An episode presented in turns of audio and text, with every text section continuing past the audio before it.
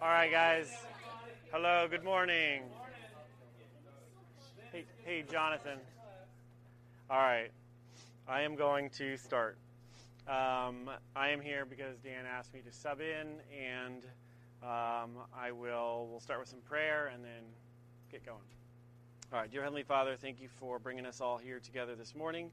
I pray that you'd bless this time, bless our conversation, um, bless Dan as he preaches later today, and um, give us all a, a, great Sabbath here, worshiping you and resting um, in your presence. In Jesus' name, amen. Um, so, so Dan's been, um, he's kind of in the middle of a series on the doctrines of the church and asked me to uh, sub in today because there was a lot of stuff going on this week for him um, and said, you know, I could talk about just something I'm reading or interested in and maybe something tied to uh, what he's talking about. So that's what I'm going to try and do. Um, I'm reading in uh, my reading in um, kind of the end of the Old Testament, so that's sort of why I'm, i picked that. Um, Ezra and Haggai um, in particular. And the goal, the other thing that I've been reading about and kind of interested in is the historical context for the Old Testament. So there's all sorts of kind of extra biblical, you know, things going on in the world while the Old Testament is playing out. And so those are some of the things that I've been interested in. And then hopefully at the end I can tie it in somehow to what Dan's talking about. So we'll see. Um, but the focus is going to be um, working towards the rebuilding of the uh, second temple, or I guess the building of the second temple. Um, and that takes place kind of Ezra, Nehemiah, um, Haggai, and that area. So we're getting we're going to work up to that, but but what I want to do is sort of um, lay the context and the background because you can't talk about second temple till the first temple, right? And so you got to talk about what happened to the first temple and when it started, and you just kind of keep going back. So I won't go too back, but we'll start with creation. no. It all starts with creation. So uh, creation was 4,000 BC, or you know, you pick a year. Um, no, so so um, um, the main so there's three main countries or nations that um, kind of interact with the Old Testament at the end there um, that I'm going to talk about, um, which a lot of people probably know about. The three big nations or the big three are. Does anybody want to contribute? Any? Yes. Israel, Babylon. Okay, so Babylon is one. Egypt is one. Israel, I'm thinking is that's definitely going to be that's obviously the focus. So Babylon, Egypt, what Assyria is one is a yeah is going to be one that I talk about because that's kind of the first one that comes first. You mentioned Babylon. Babylon comes next. And then after Babylon, Egypt actually kind of winds throughout the whole thing. The next big one is Persia. Yeah. I know there's going to be some I'm going to need some help from the CC the CC crowd. Um, especially with my dates. You got to double check my dates. Um, so those are going to be the big three: it's Syria, Babylon, Persia. And and another theme that's kind of that I really like to think about uh, looking at sort of the end of the Old Testament is how God uses these nations to to interact with the story of Israel, right? So how are they used um, to how they used to bring about God's plan with Israel and same you know as we look into the New Testament beyond how how does the world interact with the church because that's sort of that's going to be kind of the thing so um, so you have roughly in like a thousand, a thousand BC is when um, you have David and Solomon and the first temple, right? So David, Solomon, first, first temple is roughly 1,000. That's kind of known as sort of the peak of Israel as far as like a united kingdom. It's kind of at its largest or its strongest there. That's kind of a good a good rough date to know for um, for Israel is the thousand. What's that? Yeah, peaking in high school, right? Um, so a thousand BC is a good spot, is a good uh, a good date to think of as sort of the United Kingdom and a peak peak for Israel. Um, around 900 BC is when Assyria starts to get control, become kind of unified, and grow. And up until that point, you know, you've got a lot of different sort of city states and conflict in this area. Um, but it's really Assyria kind of starts to conglomerate and, and grow. Um, and so about so so um, it's around 900. So you think about Assyria starting to grow, um, and let's see, uh, for about um, I guess the area that we're talking about too is the Fertile Crescent or Mesopotamia. So anything from Egypt up through Israel around to the Tigris and Euphrates River. Those are, that's the big swath of land that we're talking about. So um, I'll do a great map. You've got the uh, Medi- edge of the Mediterranean. Nile is here. The Red Sea is here. Israel is here. Uh, let's see, the Persian Gulf.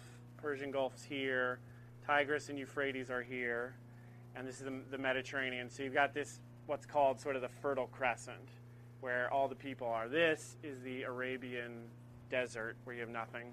Um, and so that's kind of the Fertile Crescent. So all we're talking about is this this area here. Obviously, I'm sure you can tell what I drew. Um, so that's the Fertile Crescent. I would get points. Okay, good. There we go. Um, so I'll refer back to this. So remember, uh, remember exactly what I have there. So, anyways, that's the area of um, that we're talking about. People also call it like the uh, cradle of civilization because that's where a lot of our first and oldest sort of writings and things come out of. So it's an important area. So Assyria becomes uh, powerful around 900, and we see them start to interact with Israel in a few different places. Um, there's really three kind of Assyrian kings that stand out.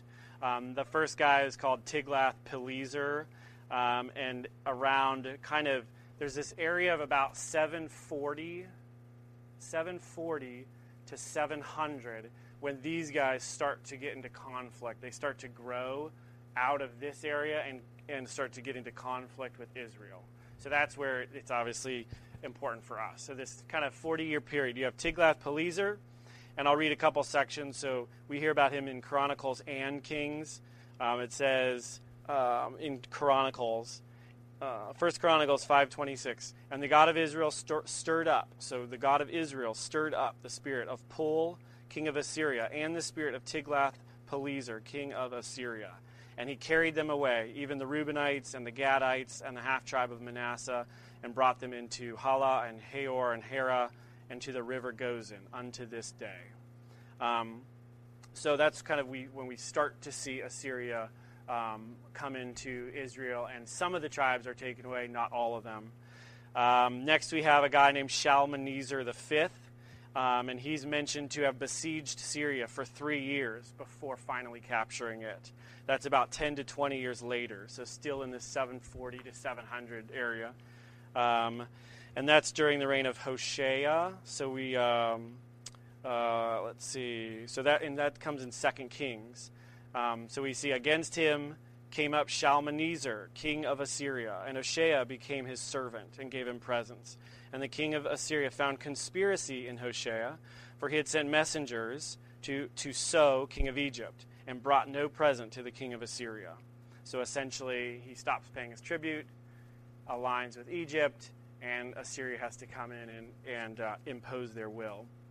Then the king of Assyria came up throughout the, all the land and went up to Samaria and besieged it three years. In the ninth year of Hosea, Hoshea and the king of Assyria took Samaria and carried away Israel into Assyria. Um, so, um, a pattern you see uh, often throughout this period as these different nations are kind of coming in and out of Israel is whenever there is a change of leadership in, say, Assyria or Babylon or Persia, all their kind of vassal states, all the land that they conquered, kind of, there's often a lot of um, sort of uprisings and rebellions. So there's a new king. Maybe it's not going to be like a stable, uh, stable turnover and, and a smooth transition. So a lot of the outlying countries will start to kind of rebel, and that's what you see often in Israel's history. There's a new king in Assyria so they decide, well, we're not going to pay our tribute, and then the next king has to come in and and um, kind of reconquer and, and reimpose their rule. Um, so the third one for Assyria is Sennacherib, and he's pretty famous for his interactions with Hezekiah. Um, so he comes in. Uh, again, lots of rebellions as he becomes king, um, and he's coming in to, to kind of reconquer things. Um, and and so he basically finishes kind of the conquest of of everything in the northern ten tri- for the northern ten um, tribes of Israel. And then he comes to Jerusalem to kind of finish off the southern half, and there's a famous, uh, kind of a famous exchange there. Does anyone know, know what happens when Sennacherib comes to Israel or to, to Jerusalem, and Hezekiah is king?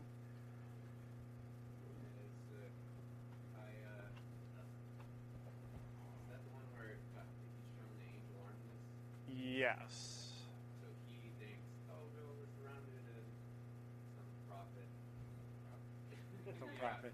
Well, so yeah, so he he basically one thing is he he's told like this is the end, and he begs God, and God says, well, you get ten extra years, and he says, oh, that's great, but um, also this is when and and the deliverance is that the angel of the Lord comes overnight and kills 180,000 Assyrians, and then they leave. So it's kind of this this divine intervention, um, and Is that when the lepers find all the stuff? Yes. hmm Yeah. Yeah. So what's interesting is we we found um, kind of uh, we found sort of the Assyrian account of this, and and they he talks all about how he's running through the land, killing everybody, takes over everything. He counts, I think, like 46 cities all throughout Israel. He conquers. You know, all that stuff is right. Um, he imposes this tribute on Hezekiah um, this big tribute, and then decides all of a sudden that he just wants to go home and finish his campaign, and that's all you hear. Um, so kind of leaves out the fact, you know, these, the the angel of the Lord piece, um, and then we actually have an Egyptian, I think through Herodotus, there his version of it, and and he he says that um, actually in the middle of the night, um, like a mass of mice goes through the camp and kills off a bunch of Assyrians, and then they decide to go home. So that's kind of an interesting one because um, I'm curious kind of where how that came to them. Maybe there was some disease involved. Maybe there was something. But anyways, so that's sort of the that's kind of Assyria's sort of rise as they in, get involved with Israel, and then um, after that you have uh, a period of decline. So you don't see Assyria interacting with Israel. Um, but they're still sort of the dominant power through the um, through the 700s BC and then through most of the 600s BC. And then it is um, towards the end of that 7th century BC when they start to lose ground and you have some key defeats, um, and that is at the hands of Babylon. so Babylon starts to grow and start to impose their kind of presence on the land. And um, there's a couple key dates in there. Um, so the first is that Nineveh, the capital of Assyria, falls in 612 BC, and that's that's that is there's a lot in the Old Testament about Nineveh. First you have Jonah, right? Then you have Nahum. Nahum is um, prophesies against about the fall of Nineveh. Um, calls it a bloody city. I think Jeremiah, Isaiah, they all mention Nineveh. So Nineveh is the capital of Assyria. So when you see Nineveh, or at least it is at the sort of the end of Assyria. So as you hear Nineveh, you should think about this this kingdom that's been reigning for about 300 years in the area, and this is sort of their demise. Um, a side note is that you have you have history, the, like the secular history of, of Assyria is that they're warring all the time, right? Every year there's campaigns, but there's a 40 year gap. There's a 40 year gap that can rough, roughly be placed around the time of Jonah when they, it's called like the period of stagnation, where they stop going to war. They stop conquering people. Um, and, and up until that, there was like yearly on the dot campaigns around them. And so I think there's a good argument to be, you know, to be had that that's when Jonah came in, they repented, and it was calm. And that's the then you have 40 years up until this part. There's new kings, and you have this kind of 740 to 700 where they start to expand again. They start conquering Israel, and then they they kind of have their demise. So, anyways, just a little bit of uh, hope context for some of those other parts of the Old Testament. So Babylon is next. They start to they start to um, grow. They conquer Nineveh in, in 612. Um, then they continue to have sort of um, fighting with Assyria in, in, up until for the next few years. But a famous a famous sort of date is 609 when they are doing another sort of campaign to finally conquer Assyria. And Assyria is allied with a guy down here in Egypt called Pharaoh Necho or Necho the second. So he's down here in Egypt. Assyria's up here conquering.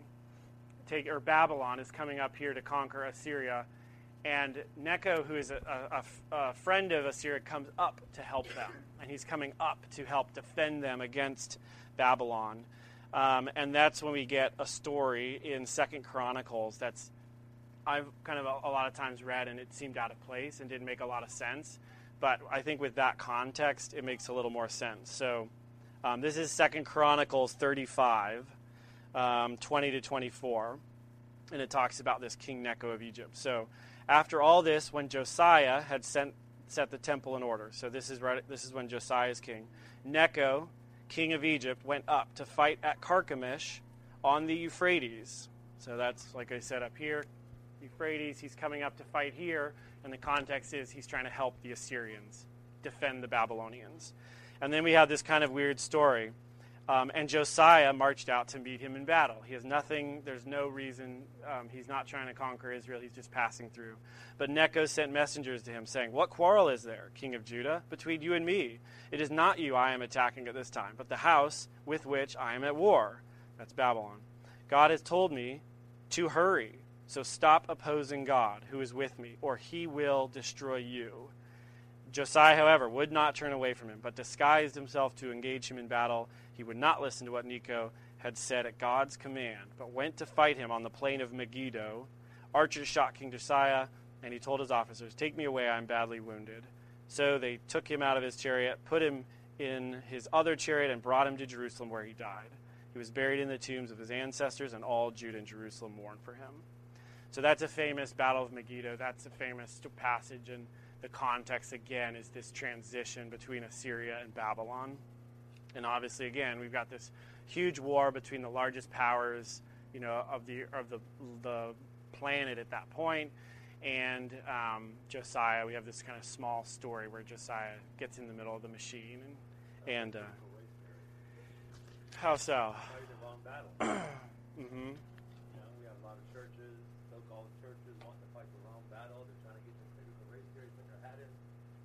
Okay. Yeah. Yeah. That makes sense. Um, yeah. So. Um, so. Yes. Um, I don't know if he is or not, or how far below he is. Yeah, I'm not sure if there's somebody else in there.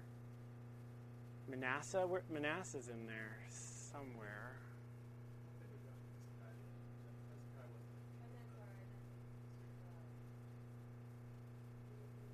Yeah, who were we talking about?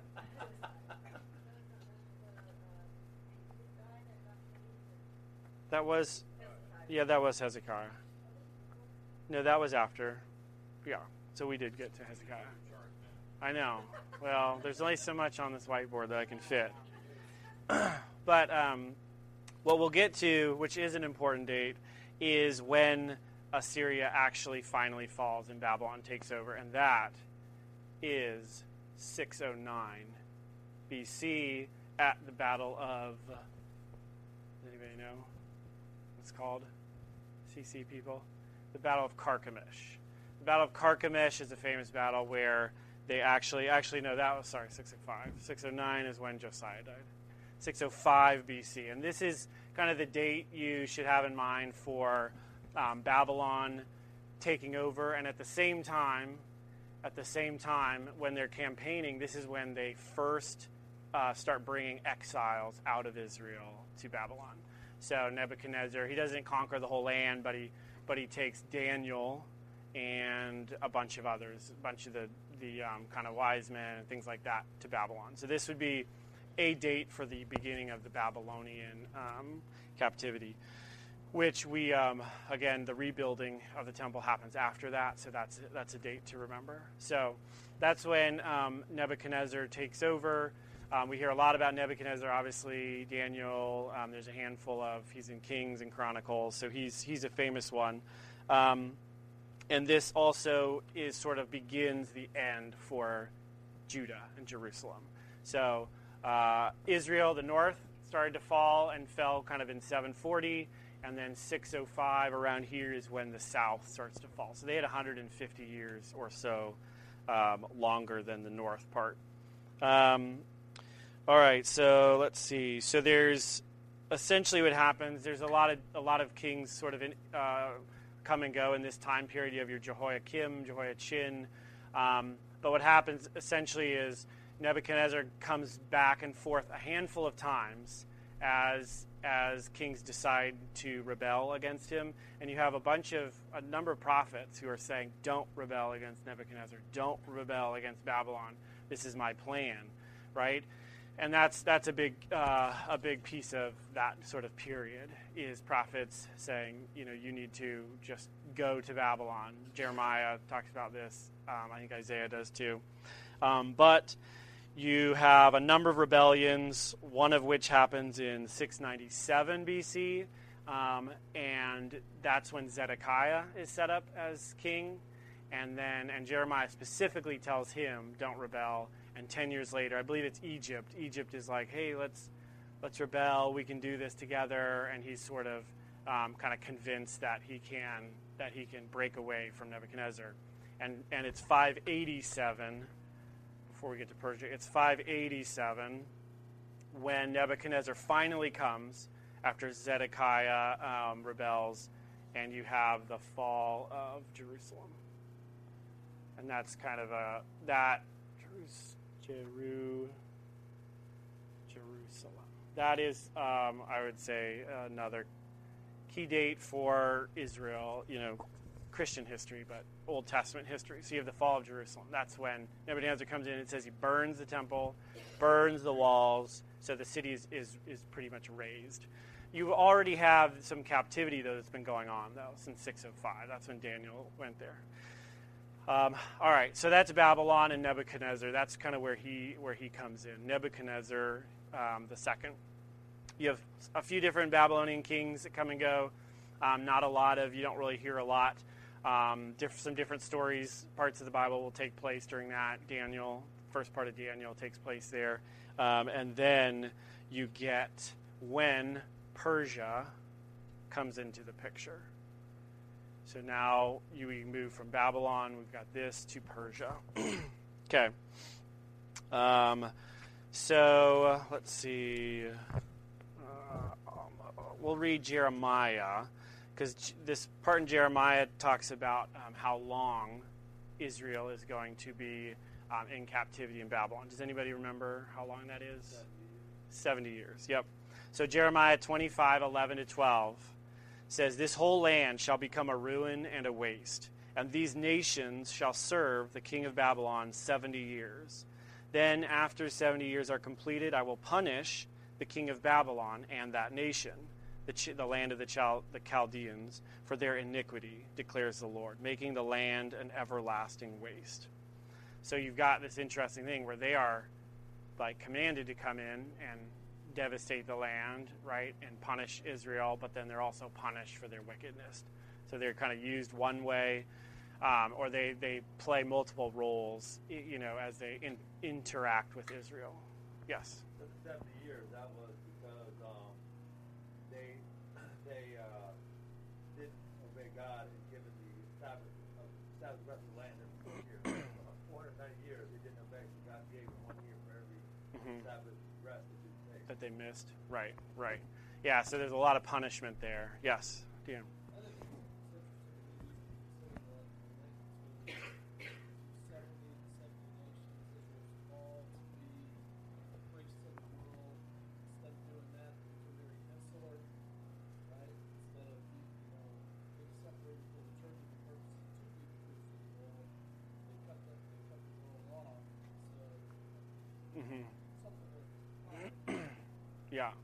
Yeah. So that's sort of a there's a there's a theme of like 12 and 70, 12 and 70, where 12 is kind of the number for Israel, the 12 tribes, and then 70 is kind of the number for the rest of the world.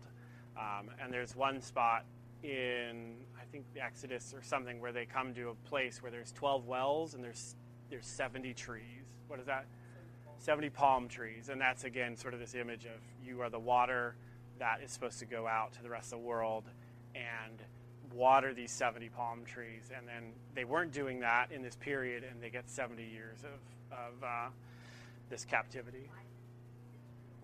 hmm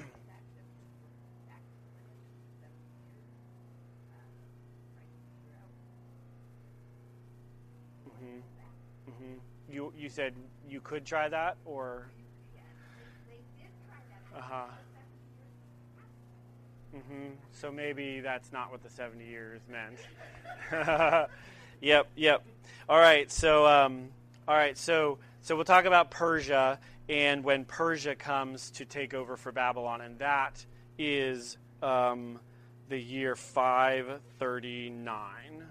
So 539, we have in 539 we get Daniel um, 5, I believe it is Daniel 5, um, when when basically you have um, Belshazzar. Yes, 10 minutes left. Okay. All right. Well, we'll pick this up later um, if we can't finish. So you have uh, 539. You've got Belshazzar having his feast, the writing on the wall, and um, uh, Cyrus comes in and conquers, takes over. That very night, it says Belshazzar, who's the the uh, king of Babylon, is killed, and Cyrus comes in and takes over. So at this point, right, you've got a bunch of a bunch of um, Israelites in Babylon. Cyrus comes over, and that's where we'll kind of pick up with the rebuilding in Ezra. Ezra uh, chapter 1 has the proclamation of Cyrus, which is in the first year of Cyrus, king of Persia, that the word of the Lord by the mouth of Jeremiah might be fulfilled. The, the Lord stirred up the spirit of Cyrus, king of Persia, so that he made a proclamation throughout all his kingdom, and also put it in writing. Thus says Cyrus, king of Persia, The Lord, the God of heaven, has given me all the kingdoms of the earth and he has charged me to build a house at Jerusalem, which is in Judah. Whoever is among you of all his people, may his God be with you, and let him go up to Jerusalem, which is in Judah, and rebuild the house of the Lord, the God of Israel. He is the God who is in Jerusalem. And let each survivor, in whatever place he sojourns, be assisted by the men of his place, with silver and gold, with goods and with beasts, besides freewill offerings for the house of God that is in Jerusalem.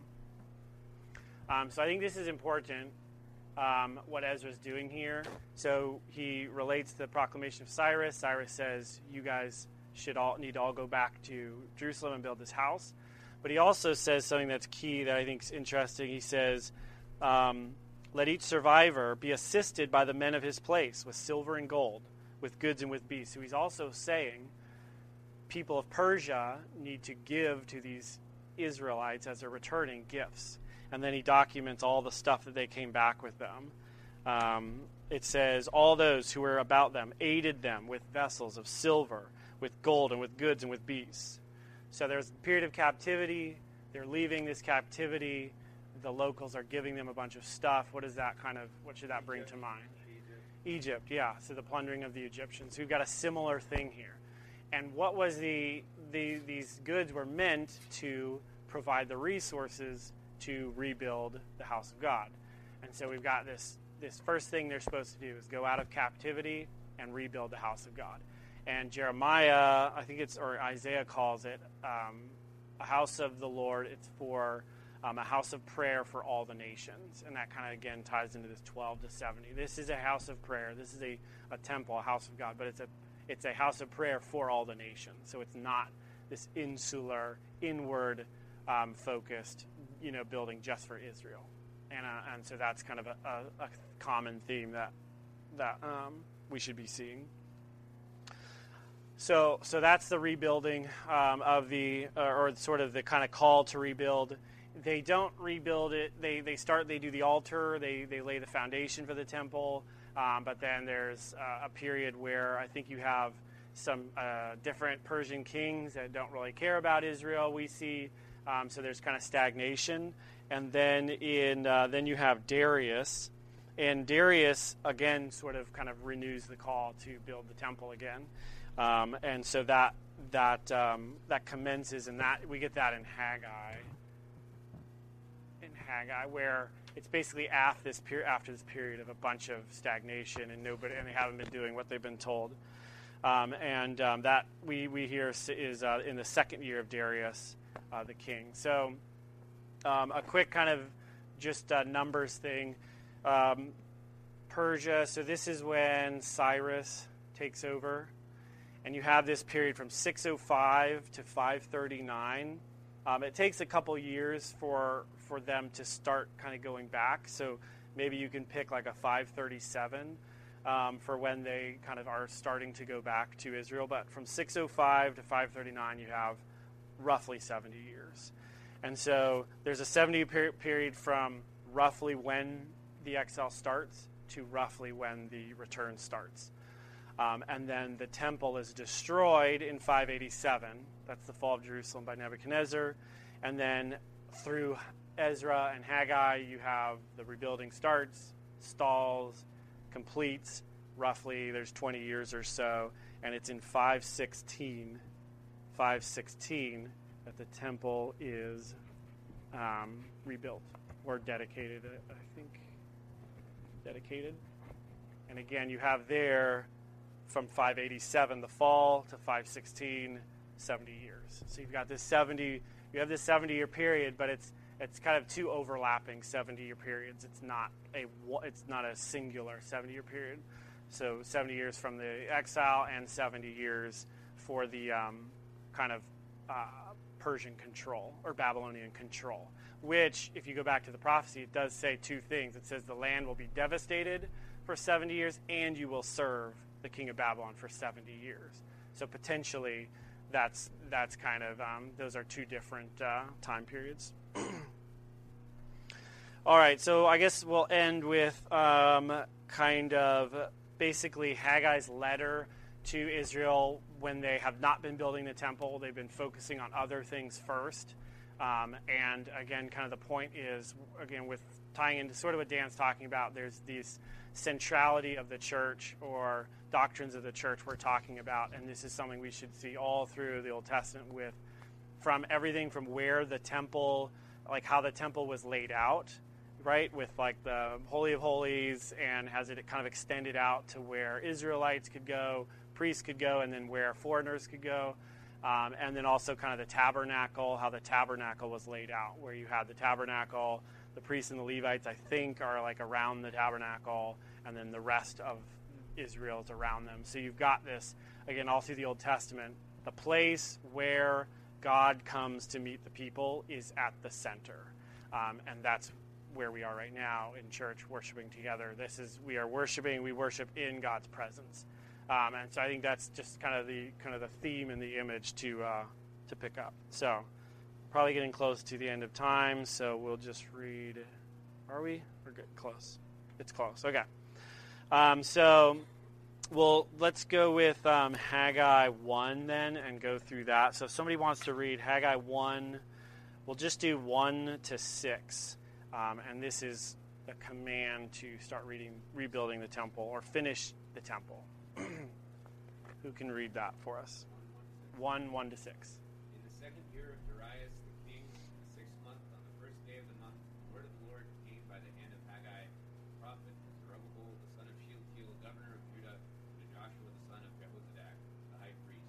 Thus says the Lord of hosts, those people say the time has not yet come to rebuild the house of the Lord. Then the word of the Lord came by the hand of Haggai the prophet.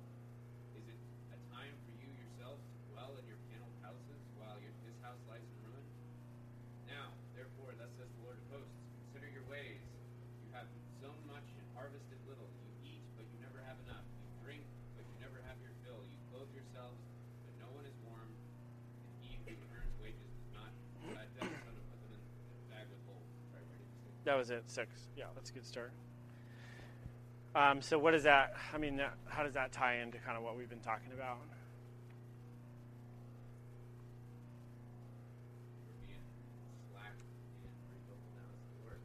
Yep. Right? What were they focusing on? Their own houses, other things. I mean, it talks about you've sown much, but harvested little. So they're working on building the economy, right? building their homes, right? Um, he who earns wages, you put them into a bag with holes. So all these things that you're working on are out of place, right? Inflation. Yeah, inflation's running rampant because they're not, they're not, um, they haven't built the house of the Lord. Um, also, the, the the temple was where God, that was where God's like presence was, and the temple there was no temple, so His presence was not there. He was not with them, right? He was he was not there. Um, and so let's continue with uh, verse seven to uh, eleven. Can somebody else read seven to eleven?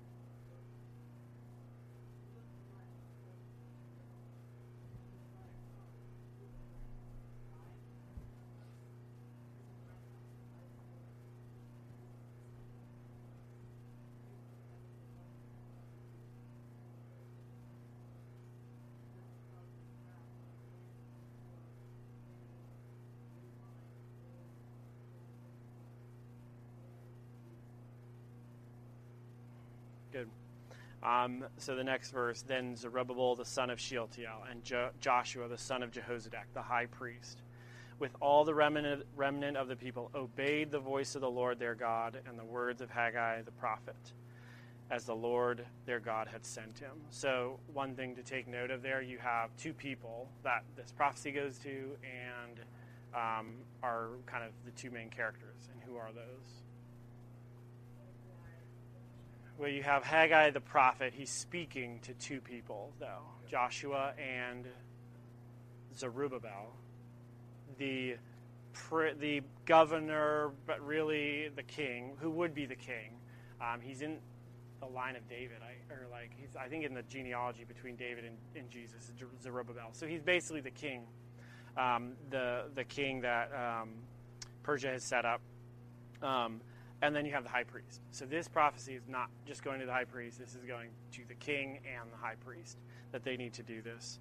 Um, and then, um, so picking up in 13, then Haggai, the messenger of the Lord, spoke to the people. So they decide they will obey. Then Haggai, the messenger of the Lord, spoke to the people with the Lord's message. The next thing is, I am with you, declares the Lord. And that's, I think, a big a key piece there is they decide to obey, they will rebuild the temple, and God's presence is with them.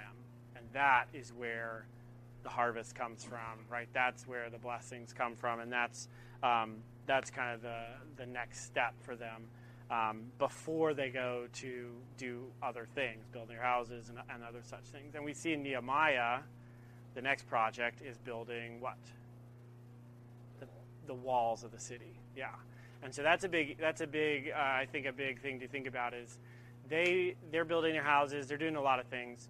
Um, they there's there's um, conflict with the surrounding nations throughout a lot of this, right? Where they're they complain to Babylon, they complain to Cyrus. They say, "Hey, why are they doing this? They're going to rebel. They're rebellious people. They're going to revolt. Don't let them do this." Um, but they're supposed to be focusing on building the temple, and that's even with all this conflict going on. That's before the walls of the city are built. so it's more important for them to build the altar and then the house of the Lord, and then they build the walls because God God is the one who's sustaining them and protecting them. You know, they're having all these issues, um, but it's not because they don't have walls of the, in the city. I'm that's not why I'm here. Um, all right, so we'll end then with this. Uh, so he says, "I am with you," declares the Lord. And the Lord stirred up the spirit of Zerubbabel, the son of Shealtiel, governor of Judah, and the spirit of Joshua, the son of Jehozadak, the high priest, and the spirit of all the remnant of the people. And they came and they worked on the house of the Lord of hosts, their God, on the 24th day of the month, in the sixth month, in the second year of Darius the king, Darius the king. And then Ezra picks up kind of when it ends, when, when the, when the uh, building project is complete. Uh, and that's what I have here, that 516. So um, Ezra 6 says, Then, according to the word sent by Darius the king, uh, Tatnai the governor of the province beyond the river, uh, Shethar, Bozenai, and the, their associates did with all diligence what Darius the king had ordered. And the elders of the Jews built and prospered through the prophesying of Haggai, the prophet, and Zechariah, the son of Iddo, they finished their building by decree of the God of Israel and by decree of Cyrus and Darius and Artaxerxes, king of Persia. And this house was finished on the third day of the month of Adar in the sixth year of the reign of Darius, the king. Um, so that's 516. And tying a little bit back to what Dan said, uh, the first feast they celebrate, I believe, well, they do, they celebrate the Passover, I believe, um, but the one of the first uh, feasts uh, that they talk about in, in all of these books is the Feast of Booths. Is kind of this is this feast that they talk about, and that's a special feast that happens in the seventh month, which is the Sabbath month, and it's a week long. So it's sort of this like Sabbath of Sabbaths, um, where it's this long it's this long feast, and the last day is like the eighth day or something, and the second the second Sabbath day within the feast. So it's all about the Sabbath, and during it they sacrifice um, seventy bulls in it, and again, the seventy bulls, right? We already talked about is for um, kind of Israel's job to witness to the land, and that's sort of one of the first things they do when they're back in in the land. So build the house, and then witness to the nations. That's kind of the theme. All right, I think we're out of time. Any final questions, or Dan, anything you want to talk about to wrap up? Jonathan? Theological question. You said uh, God raised up uh, or stirred up the spirit of Syria, the king of Syria, against them. Mm-hmm. Could we say the same thing about Nazi Germany? You know, like Mhm. Israel was not being faithful to, to God. They had not Mhm. kissed the Son. God was angry, and so I wonder sometimes. You know, Christians talk about great crime against humanity. Could we be saying that against the judgment of God? Um, and Mhm. the crazy thing is, I've, I've heard a, a Orthodox rabbi ask this question. He's like, "Absolutely, that was God's judgment." Mm-hmm. And I'm like, Are you, "You're a Holocaust denier." And he's like, "No, my grandparents died in it." Like, Mhm. but anyway, so Yeah, that's a good question. yeah, well, and, and but like uh, like Babylon, they themselves then are judged for the thing that they did because they were doing it in their own strength, not knowing that they were being God. Mm-hmm. The Amalekites I'm not trying to say I'm pro. Yeah, were the Yeah. Amalekites, yeah. were the Amalekites being destroying great crime crime against humanity? And the Canaanites? I- I- Israel, They, they were. Was was it? was Israel it- genocided them. Was that a great crime against So that, that's what he's saying. Same thing. Totally.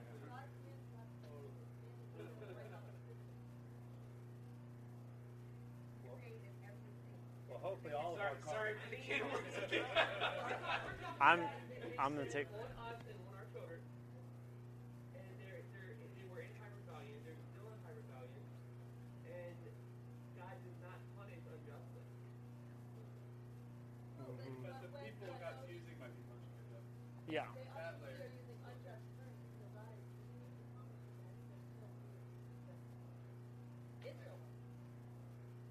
All right, we have a question over here. Hold on. And then Dan. Oh yes. Oh.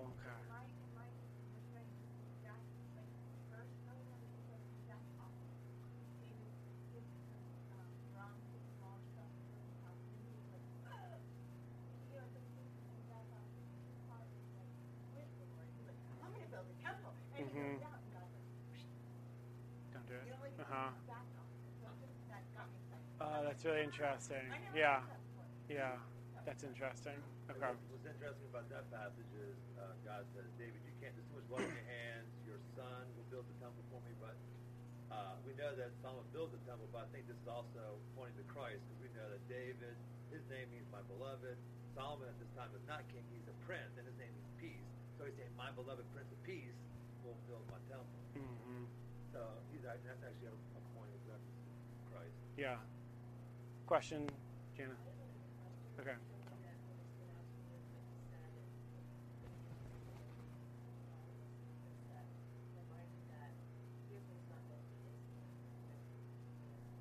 Mm-hmm.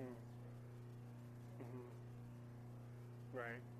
Yeah, and I think as we're going to keep going through Diane's sermons, the rest of Sunday school lessons, right, they're going to touch on a bunch of different aspects of that, right? What does that mean? And what areas? What are we talking about?